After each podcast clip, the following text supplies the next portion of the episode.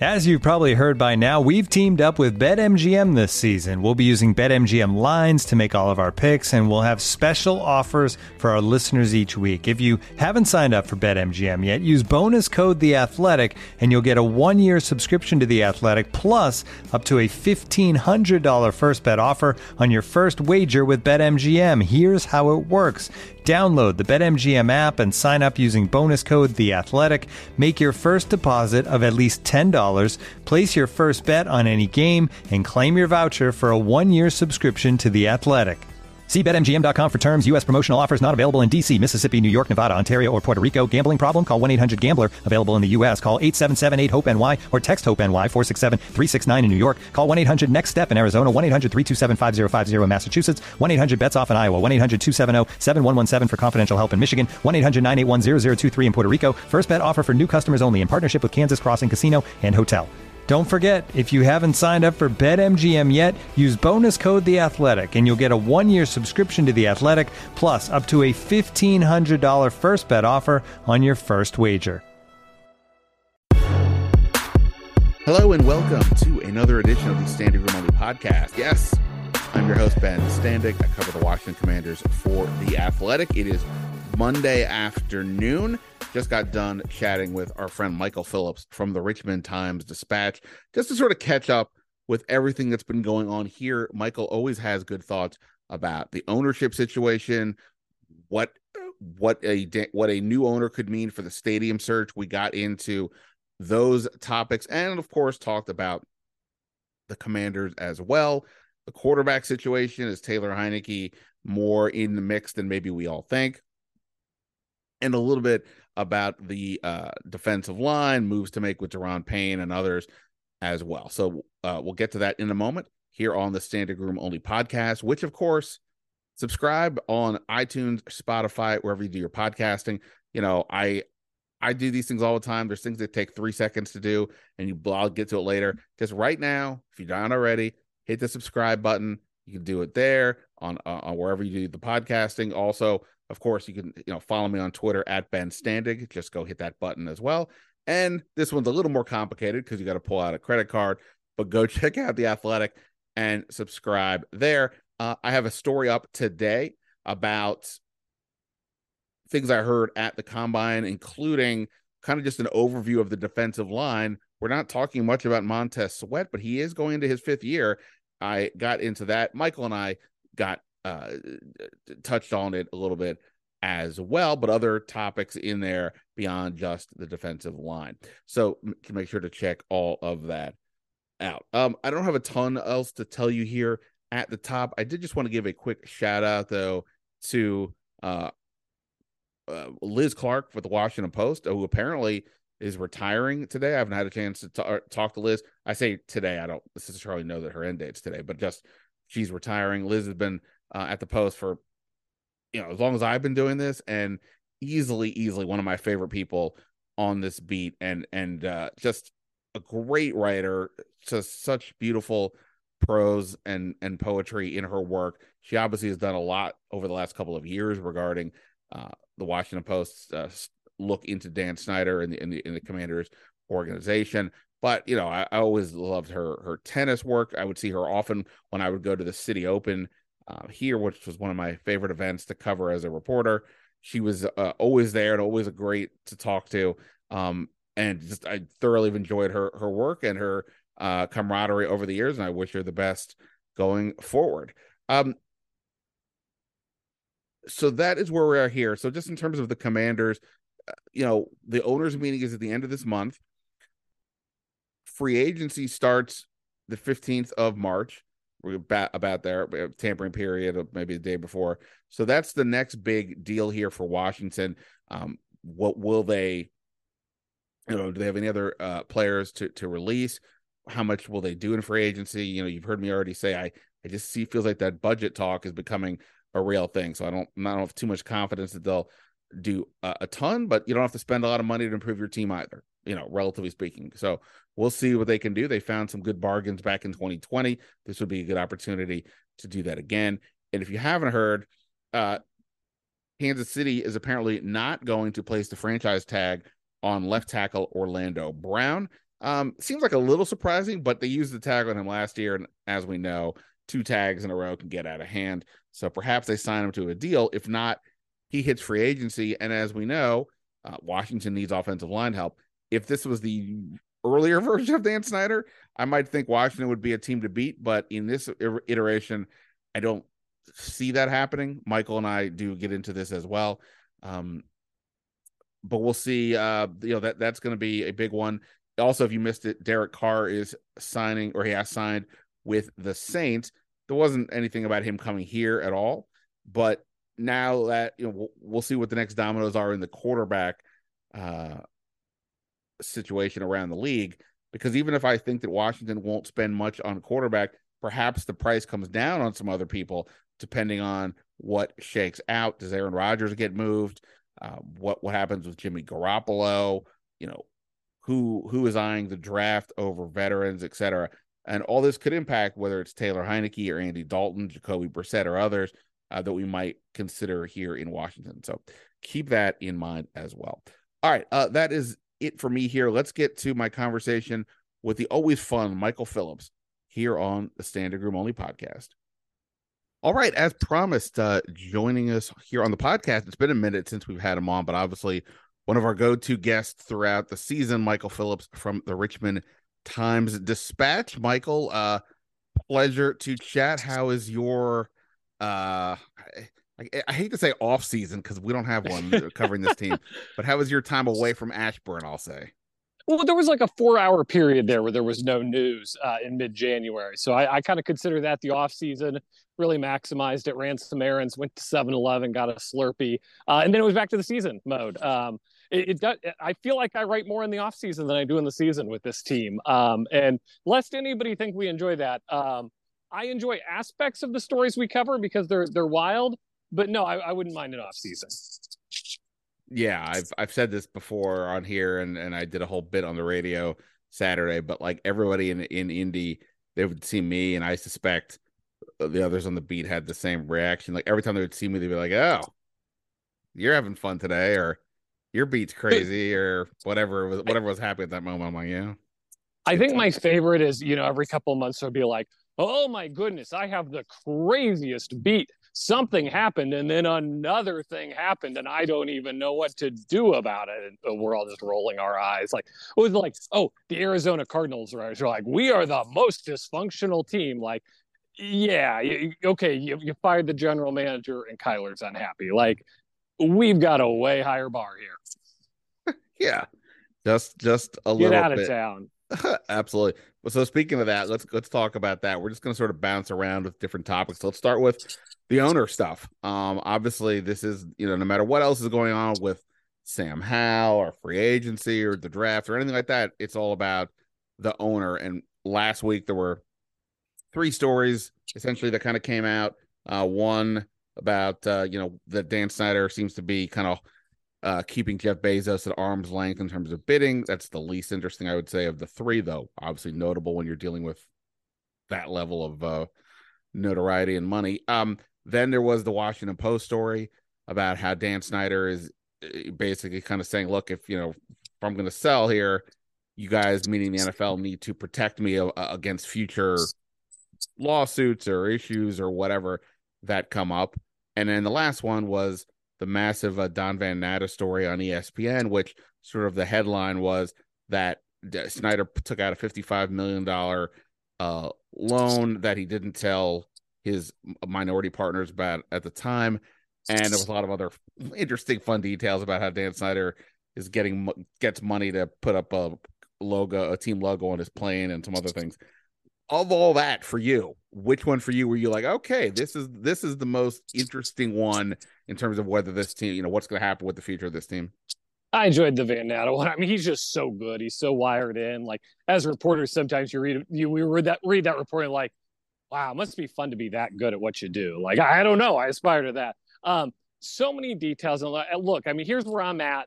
I'll go big picture for you, Ben, with with this whole thing. Like he's, I think he's going to sell the team before opening day 2023 season. I, I think before a football kicks off this year, the team is sold. I, I, think I think there are two ways to do this here: the easy way and the hard way. And and look, I mean, the Roger Goodell, not stupid. Uh, you know, the NFL, not bad at what they do. They've got him over a barrel here with these loans, with these reports, with these other things. They can take the team from him and they they could potentially run him into foreclosure with these loans too. And so I, I think the communication here is look, we can do it that way if you want to do it that way. If you want us to, to squeeze you out or if you want us to vote you out, why don't you do it this way? You get to pick the buyer, you get to cash the money. We'll put out a nice statement that says, ah, we enjoyed having Dan Snyder in the club. He's no longer in the club. There's con- many contributions. I, I, Dan has never been a kind of guy to go along with that, but I, I just think it makes far too much sense for that to be the outcome at this point. Yeah, I mean, it, it is such a bizarre deal that like he would like for them to vote him out. Obviously, like that just doesn't happen. It's never happened in uh you know, yeah. US pro sports.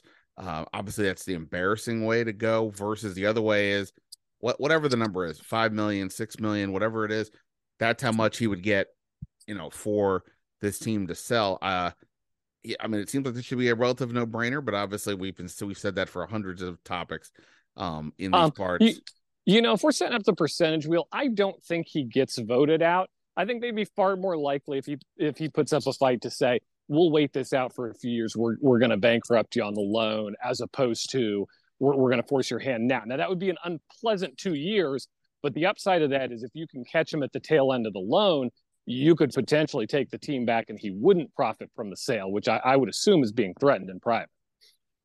Oh wow, that's a whole other a whole other uh deal. You know, I, I think the thing about this is ultimately is that Dan Snyder seems to be, as far as everything we know, is one of those people who can never just admit that he's wrong. That ultimately there's always some other reason why something else happened. We've seen it throughout this whole situation with um you know that that he wasn't around the organization enough. He should have been more hands-on and you know other people were doing things and that's why you know th- what happened happened um and Bruce Allen, can you even believe Bruce Allen? The gall of that man. right. exactly. And so when you can't admit that you're wrong, if that's a real struggle for you, well, then it's sort of a never ending bottom because you just keep going. And I think ultimately the bottom to admit that you were wrong would be selling the team. Right. Because sure. It, let's be clear though here on the bottom because I, I, think this is maybe the most interesting thing about the Van Natta report to me.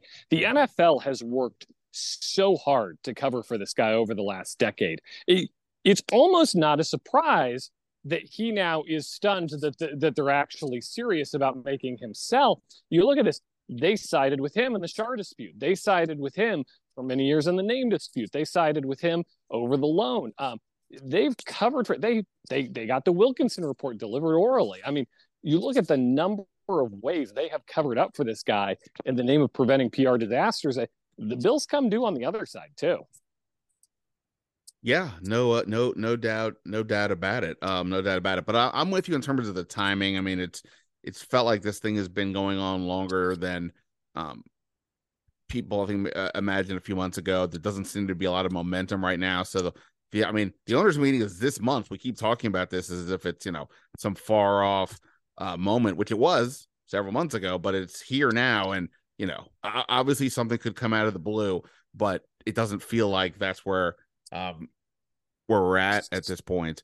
Uh, what um what what do you think is sort of the I don't know what what what do you think is there like a a, a, next marker you're looking for in the schedule and the timeline or one of these uh you know reports investigations something that could come come out that maybe uh you know pushes this thing one way or the other I really think all this noise now is a sign that progress is happening. I think different people are trying to push the price in their preferred direction, whether that's up or down. Obviously, you got a lot of rich people who are used to getting good deals on things or used to, to getting the highest dollar when they sell something. I I wouldn't be even a little bit surprised if, if something, you know, were to just pop out of nowhere and this thing's done right before the meeting.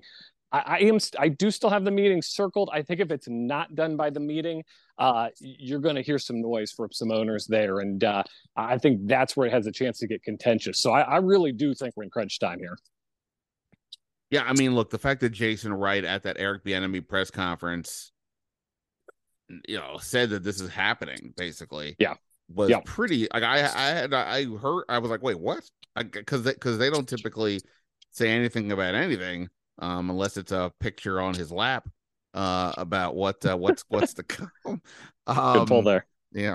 Uh, so so yeah, I'm with you there to that to that extent, and you know I think with what I heard in Indy from from people and just getting trying to read the various rooms I was in, you know, you definitely get the feeling that it was happening, but whether it's you know three weeks, three months, that that's the part that's uh, a bit more unknown. Um, I, I don't know if you if if uh, you've already had your draft in your uh, fantasy owner league, uh, p- p- potential owner league, but is there somebody for you that at this point of the names we've heard, or perhaps ones we haven't that for you is uh, where you're going to keep keeping your eye on, or somebody you think like for the good of the team would actually be a, a good way to go? Man, and I, you know, I, keep coming back to not Bezos. Um, I, I really do think uh, that, that it, it's not going to be him. I, I think that it's going to be one of these other guys. But man, you know, throw throw a dart, hit the board. I, there, there's just so many of them. Uh, you know, I I, I, know they're probably down to a few. Obviously, you guys reported they, they were doing that round of bidding, which I would imagine would kind of uh, cold, cold the group a little bit. But it wouldn't even surprise me if somebody comes out of nowhere. Um, you know, the thing I keep coming back on is if it's not going to be Bezos, obviously you're not talking about top dollar, whatever that is. I do wonder if if, if Roger wouldn't prefer a, a black owner, a minority owner. That's something he's openly talked about before. The need to get that representation in the league. If you're dealing with a lot of similar prices uh, if that's not the way the league would nudge Dan. Um, but but you know I. You know, I'd, I'd, I'd be curious to hear your take on this, but I I think as far as I'm willing to take this so far is you know not Bezos, and then beyond that you got your your Harrises, and uh, you know you just you just open it up from there. I, I think it's a tough room to read. Yeah, I mean, I, like I said, this is not based on like I don't know how Jeff Bezos you know views uh, the quarterback market. I don't know what he would do with uh, Ron Rivera. I, you know, I don't know if he uh, is the kind of guy that wants to trade all his picks to do what the Rams did. I don't know, but in general, I don't want I don't want that level of celebrity owner.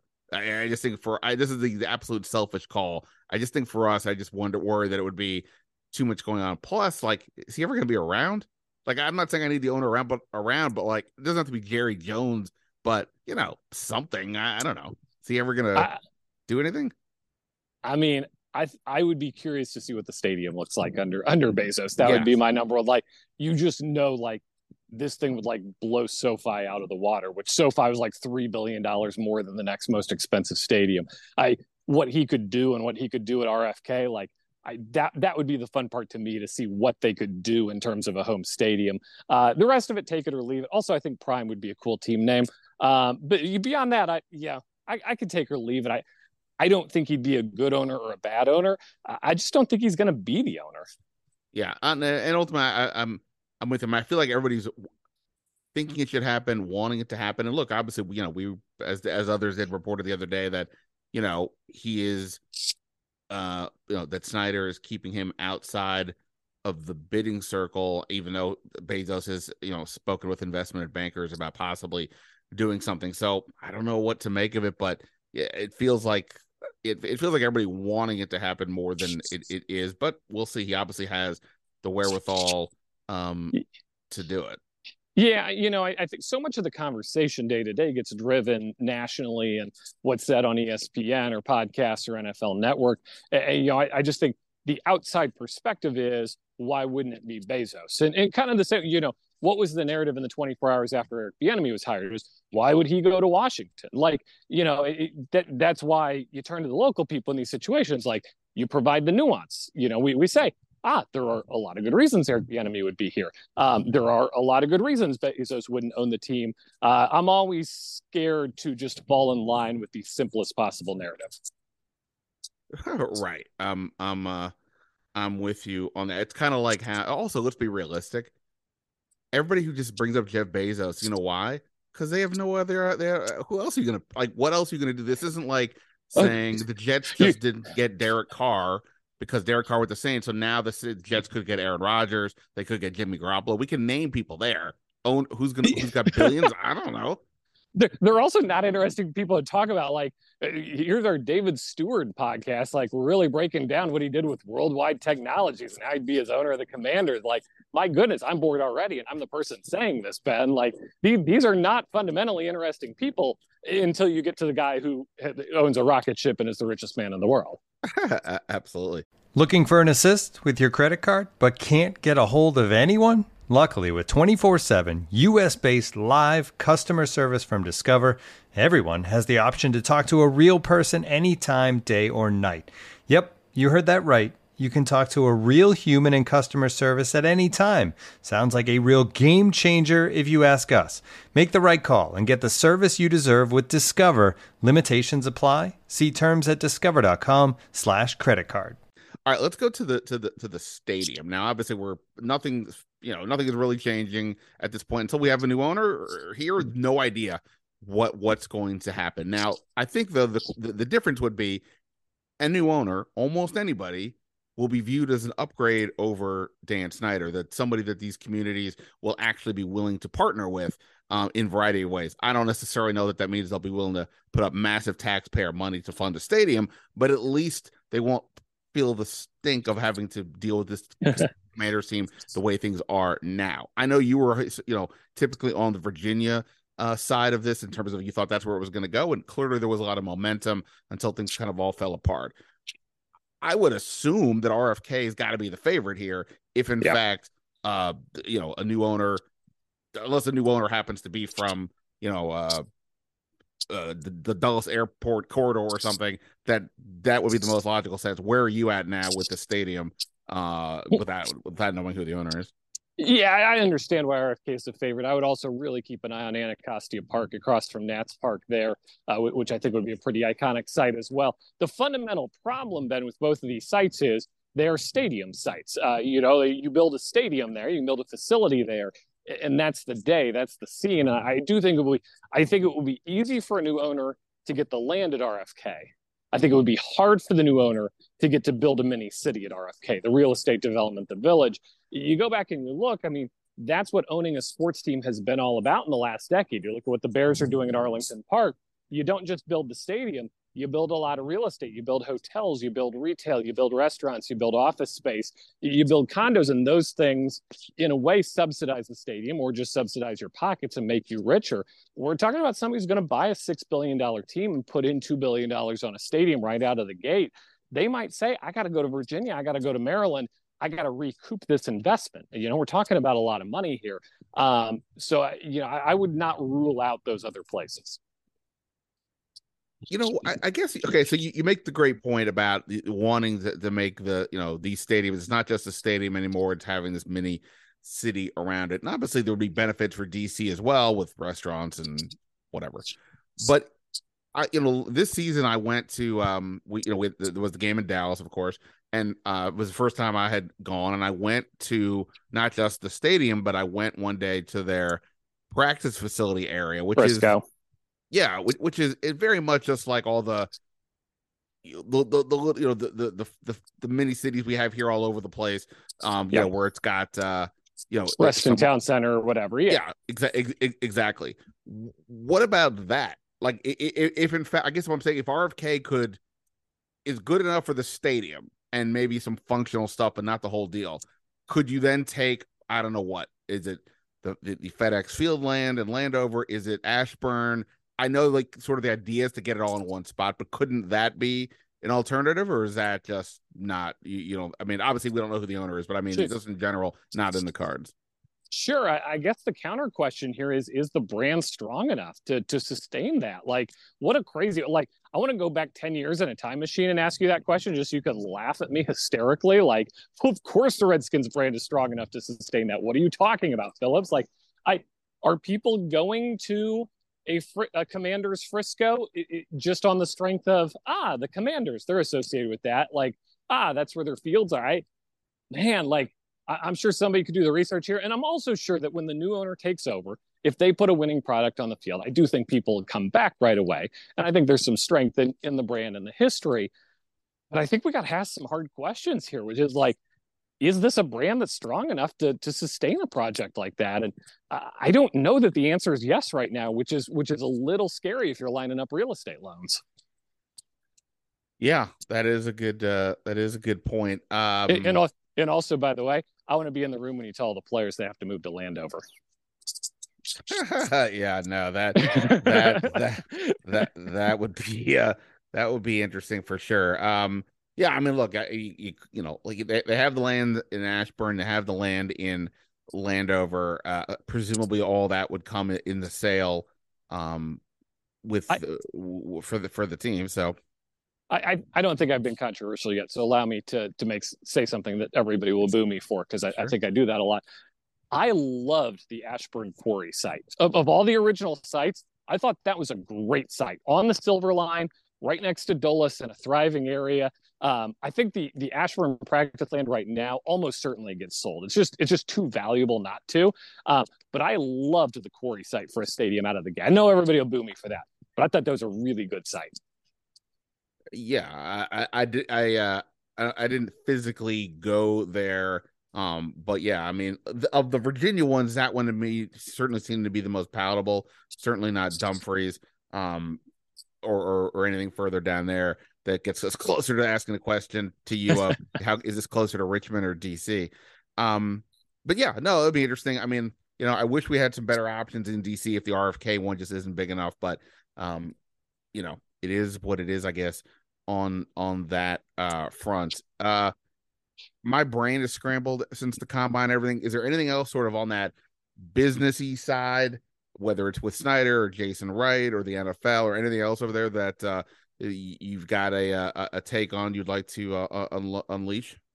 Yeah, I've always said I do. I do hope they entertain the idea of renaming. I, I know that's probably not realistically on the board, but I, think you know you, this is really kind of your only opportunity to get it right. I, I hope they at least entertain the idea.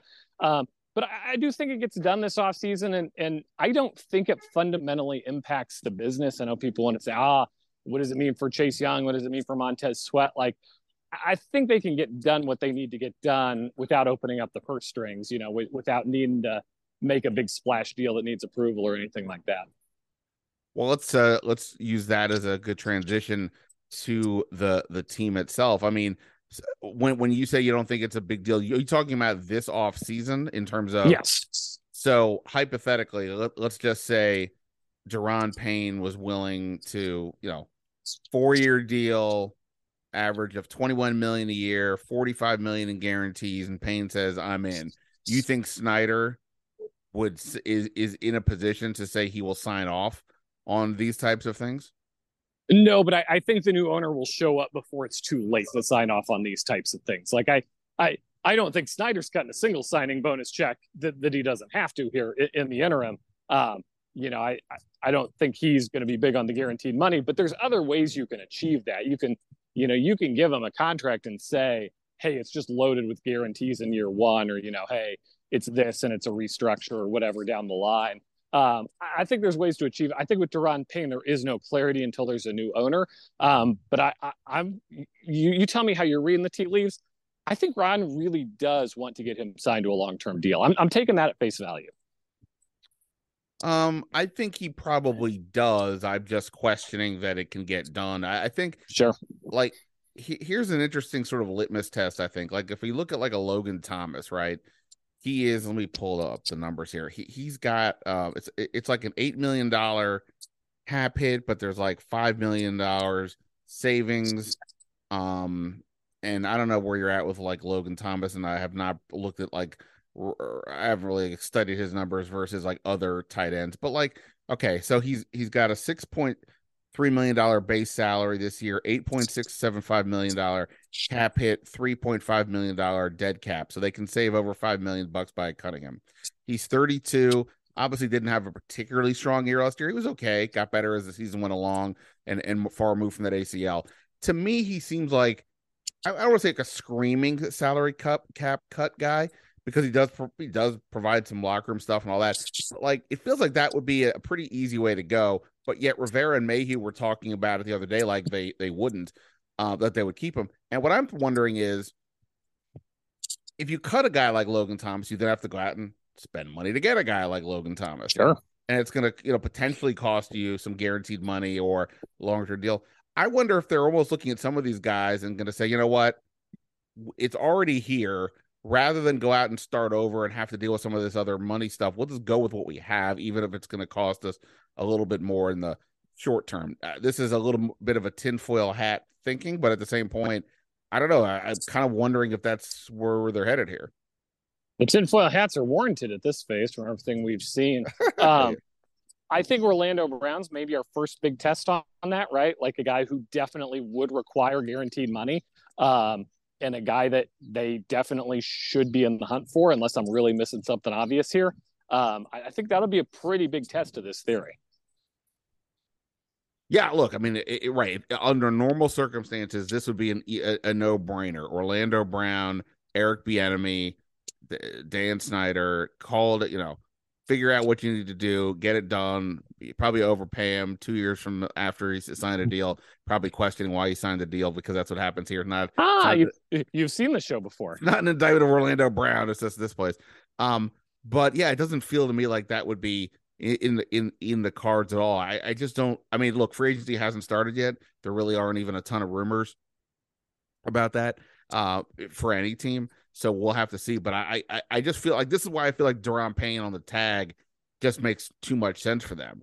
There is no guaranteed money involved. They can sort of kick the can down the road, like you're saying, and see if a new owner comes on board either before the deadline or you know after the season to work. I mean, out the, the real upside there is it gives you a year to watch Chase Young and, and see what you need to do with Chase Young, um, which, which kind of looms over the whole thing. But man, if I were to run, I, I, would, if I were his agent, I would give serious consideration to not playing on that tag and, and trying to force something. I, I, I think I would lean that direction. Yeah, I think that's going to be the, uh, a really fascinating point when we get later down uh, the line for sure. And you know, if they wait till after the draft you know, I think that's where they make the mistake. If you're going to trade him, you got to do it before the draft to get yep. picks for this year. Yep. Obviously, if you're trading for a player, well, then I guess that's just a whole other story. But the, the, the you know the compensatory pick thing, if he leaves in free agency, I mean that's fine, but that's a third round pick the next year. They, yep. you know, especially for Rivera, you got to win now. Um, so he's got to have to read that room. Um, I did a recap from the combine about different topics, you know, thought about, heard about, what have you. And and one of them was like for we talk a lot about Daron Payne, Chase Young's gotten some attention, but we really haven't talked about Montez Sweat much at all as a community, I guess I would say. And this is a guy who's yeah. going into the last year of his deal. This is the the whole deal. We, we, we, all that time we were worried about Jonathan Allen. Are they going to get a deal done? We spent last offseason wondering the same thing with Daron Payne. And now Sweat's getting like no attention, it feels like, because of the Payne, and not to mention all the other stuff going on.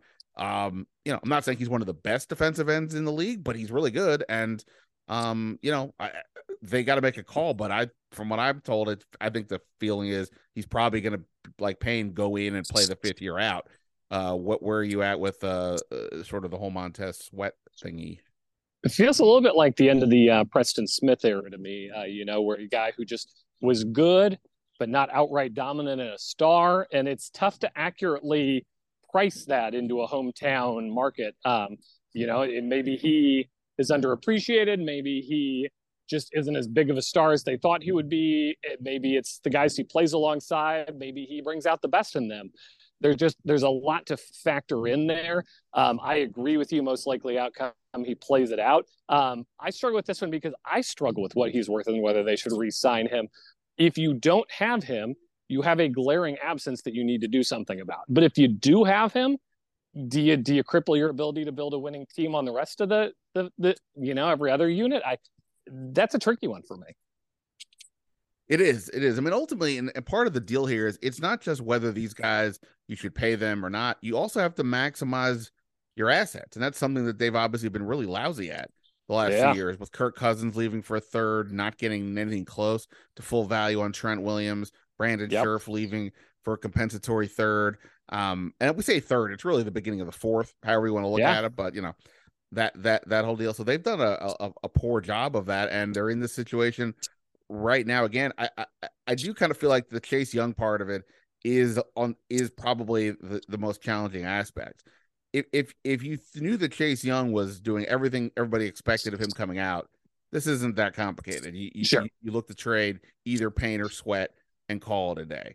Um, but the fact that he is where he is, where he's missed, you know what, he missed 22 games in a row with the knee injury.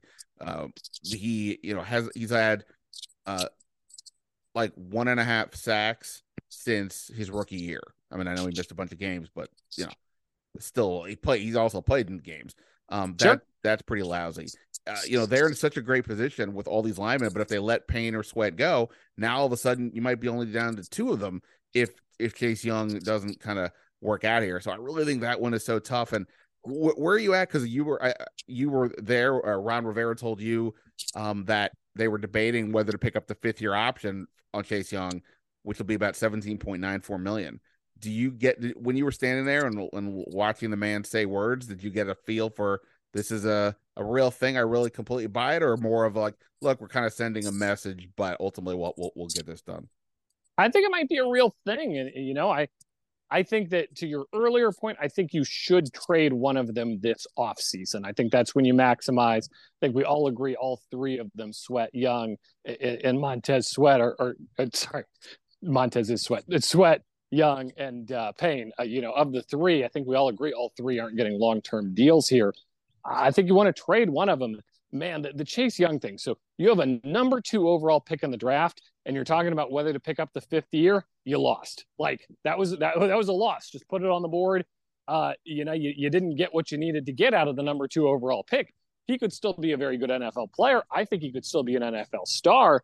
I think he may need a change of scenery to do that. Uh, but but man, anytime you have a number two overall pick, and this is the debate, it just didn't work out in your favor here. You know, same with Robert back in the day. And just you know, you, you need more when you pick number two overall. You need a franchise player, and they've gotten a player who's been very good, who's been defensive rookie of the year, but he hasn't altered the trajectory of the team in a meaningful way yet. And you know, the injury was certainly a major factor there. Um, but even when he's been healthy, he's run very hot and cold. Yeah, no, no, no doubt about it. And I totally so, get. And so I, I, I guess to, to answer the question more directly, I would trade Chase Young. I would try to build up his value and try to trade him. Hey, he's coming off the injury hey, you know, th- this is this is the guy you want. This is a, a, you know, give us some first round picks for him. I think in reality, though, eh, other teams may be skeptical of of buying in on him. Yeah, for sure. Not only is it the the injury and the lack of production, but you know, when, again, we we we've mentioned this before, but when Rivera in 2021 kept talking about the lack of maturity and discipline, or he needed to see more, he was basically talking about Chase needing to see more from from him and uh, that's a huge that's a huge deal. That's why it's going to be fascinating, assuming he is here, to see what what he what he's doing when he comes back here. Is he the guy who you know? Is he? I, I don't know how to say. Does somebody look more serious? But like you know, is he out there uh, dancing around during practices? Uh, you know, in between things, and and at least giving the perception of a guy who's not completely um all in on every moment of the day the way we we see with other guys, or is he out there? Look, I've, I've, I've recovered. I know what I need to do. And he goes out there and he's a monster. Uh, that would obviously be great, but you know, I, it's not like any of us at this point can say that's definitely going to happen. Oh no, not at all. And you know, he's maybe one of the last of the Dan Snyder guys too. Obviously, had ties to the Snyder family. Uh, maybe enjoyed a little bit of protection from that, uh, from his coach, and was able to kind of call the shots a little bit more than your average player. Uh, that's about to go out the window too. So it's you know an, an interesting year for him as Ron really reclaims the the upper hand in that relationship. Yeah, no, that's a uh that's a very good point for sure. Perhaps that even led to Ron saying what he said. Because mm-hmm. you know what's the point? I, um, yeah, interesting uh for sure. Um, let's talk quarterbacks. Uh, that's a that's a new podcast record. I, I mean, we're we're pretty deep in here before we get to quarterbacks. I love it. sure. Well, I mean, uh you know, it, there really isn't. I mean, it doesn't feel like there's that much to talk about unless you think that all the Sam Howell talk is a smokescreen. But it feels like it's pretty apparent that you know they're gonna, you know, Sam Howell's the guy going into the offseason. And I think the point will be who do they bring in as the other quarterback? You know, you can make you can talk all about you want with competitions like Rivera did um, after his first year here when he didn't have Kyle Allen and Dwayne Haskins compete. And then he said next year we'll definitely have a competition. Then he gives Ryan Fitzpatrick a $10 million a year salary with Taylor Heinicke, who had played one game basically. And and we're like, yeah, okay, this is not a thing. Um, so so that could happen here. You know, they can manipulate that to a degree, but I guess where are you at with Sam Howell? And I guess you know how how much do you buy that? You know, in fact, he will most likely be the starter next year. Yeah, I think if you look at who they're going to bring in as the number two, I think the decision will make itself in a lot of ways. Even if it's Heinicke, I still think Howell's your logical starter, even if it's Jameis Winston, Andy Dalton, name name your guy, whoever you're excited about today. Like, I, I don't think any of those guys are, are obvious. Like, oh my gosh, you've got to start him over the kid kind of guys. People are excited about Howell. They want to see what he can bring to the table. Um, and I think that's the correct way to go. Look, it's the NFL. Everybody's, well, you know, Ron didn't commit to him for the season. Like, dude, even if Ron did commit to him for the season, like in the NFL, you you are as good as your coach says you are that day. Like, how, how many times have we had starters who just you know don't have it one day and everybody's calling for their head even though they got some kind of crazy deal or long-term commitment or whatever like that's just not how the NFL works people trying to parse like did he name him QB1 starter for week 1 whatever it is like dude there's so long between now and then so many things could happen like there's so few guys in the NFL that know right now they're going to run out of the tunnel for their team as QB1 week 1 and, and like Sam Howell's got the best odds of being that guy. Um, but so much happens between now and then. Um, you know, personally, I'd love for Heinicke to come back, but I think there's good options. I think a guy like Dalton, you know, a, a guy like, uh, you know, you know, one of those veteran guys. I think there's going to be a lot of them here when the market starts shaking out. We get to legal tampering uh, next week or the week after. I forget which one. Um, I, I, think Eric Bieniemy being here is going to be a real positive uh, in terms of landing somebody to be QB two. Um, I, I, think a lot of people are going to want to be a part of this and work with him. Um, so I, yeah, I, I, think they get a name, but I think they let him sit behind Sam Howell. I, I'm assuming that's where you are on this as well, right? Yeah, I mean, I think earlier on I was more of the opinion that Rivera is going to recognize he needs to, you know, get as the, the best quarterback he can afford in here because he's got to win this season realistically to impress the new owner yes. enough to to keep the job. And look, Sam Howell might be, you know, uh, the the old the guy for the next 10 years but you know he's basically a rookie and typically rookies don't win you know finish with winning seasons um so that that's why i kind of was like well you know sam Howell, but it'll be with like an andy dalton somebody who again i i i, I get it andy dalton's nobody's desired choice but he can win he had a decent year yeah. last year but now that we're a little bit deeper into it now i kind of feel like it's going to be more of that Heinicke type guy who really isn't a starter. I mean, you know, spot starter, whatever, but like not that guy. Effectively, get you know, you know, giving it to to Sam Howell. And I definitely have had a few people, you know, when I was in Indy and elsewhere, say that you know they from what they gather, Heinicke is going to be the guy. Now Heinicke has some say in that. He'll have his own options to consider, and you know, the with Derek Carr going to the Saints, you know, if Aaron Rodgers doesn't leave Green Bay, what does that do for the Jets? What does that do for the overall market? So we'll see. But I don't know. Right now, I, I think I'm more higher I'm higher on Heinicke than I was. Uh, and I don't necessarily know that's a good or a bad thing, but I, I kind of I mean, I, to me that would be borderline fraudulent with Ron keeps saying competition. No disrespect to Taylor, but you're not bringing him in to to be the one. Correct. Yeah, of course we all see that. Yep. Right, but at the same point, like that to me is feeling like uh, that could be it again. Again, long way to go. We'll see. But I Heinicke, Heine, I, I, am more I'm more buying Heinicke back than I was or a, a couple weeks ago.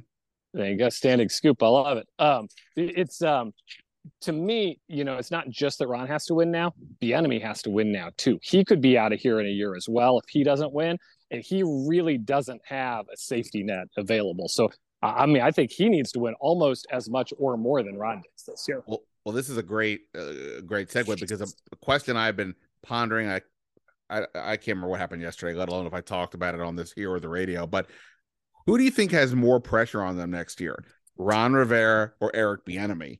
It, it is interesting because obviously Rivera has been here. This is his fourth year, the head coach, and all that, and a, and, and a, and a new OC. You know, typically that's not a big deal, but obviously Bieniemy is a he's a big story. deal. So, what do you think? Who do you think has more pressure on them uh, this year? I tip my hand there. I think it's Eric Bieniemy, absolutely. Because I look, if Ron, if this is Ron's last year as an NFL coach, and I think we all agree he's not going to get another job after this. If this is Ron's last year as an NFL coach, Ron has had a heck of a career. He's done so much. He made the Super Bowl in Carolina. He is the face of that team. He can always go back there and receive a standing O in that stadium anytime he wants. He has beaten cancer publicly. Um, he has navigated this team and that team through through so much. Um, he's could, could be on NFL Network if he wants to be on NFL Network. He can he can go tell everybody to shove it and go to Bermuda. You it's been a long and fulfilling career for Ron Rivera. He has accomplished great things in the NFL. Like you could just you just put that period on it. If this season goes off the rails and this is the end, or there's a new owner and he wants his guy, Ron Rivera, you know, a good football career. Eric Bieniemy, man, let's turn the page here to Eric Bieniemy.